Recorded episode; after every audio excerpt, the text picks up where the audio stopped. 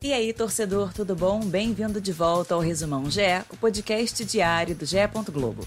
Hoje é sábado, 31 de dezembro de 2022. Eu sou Vitória Azevedo e eu vou te contar quais são as principais notícias do esporte. Vem comigo.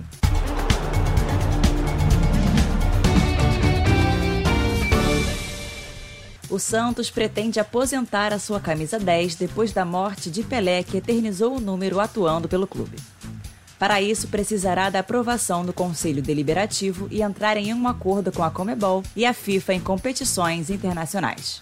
Independentemente da decisão dos conselheiros, o Santos não utilizará o número 10 em suas partidas a partir de janeiro por meio de um ato administrativo, como disse o presidente Andrés Rueda.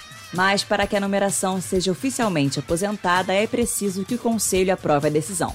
Enquanto isso não acontece, nenhum jogador vestirá a camisa que foi de Pelé. Cristiano Ronaldo é o novo jogador do Al Nassr da Arábia Saudita. O clube anunciou a contratação do atacante português que deve assinar até 2025 com a equipe. Segundo diferentes publicações da imprensa internacional, o acordo prevê ganhos de quase 200 milhões de euros, cerca de 1 bilhão de reais por ano entre salário e acordos de publicidade.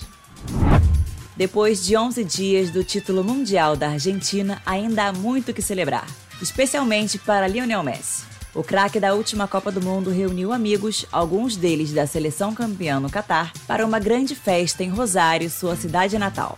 O meia-campista Paredes, o atacante Di Maria e seus familiares foram alguns dos convidados da grande celebração. A festa foi em um hotel de Rosário que também funciona como cassino e centro de convenções. E foi o local do casamento de Messi com Antonella em 2017.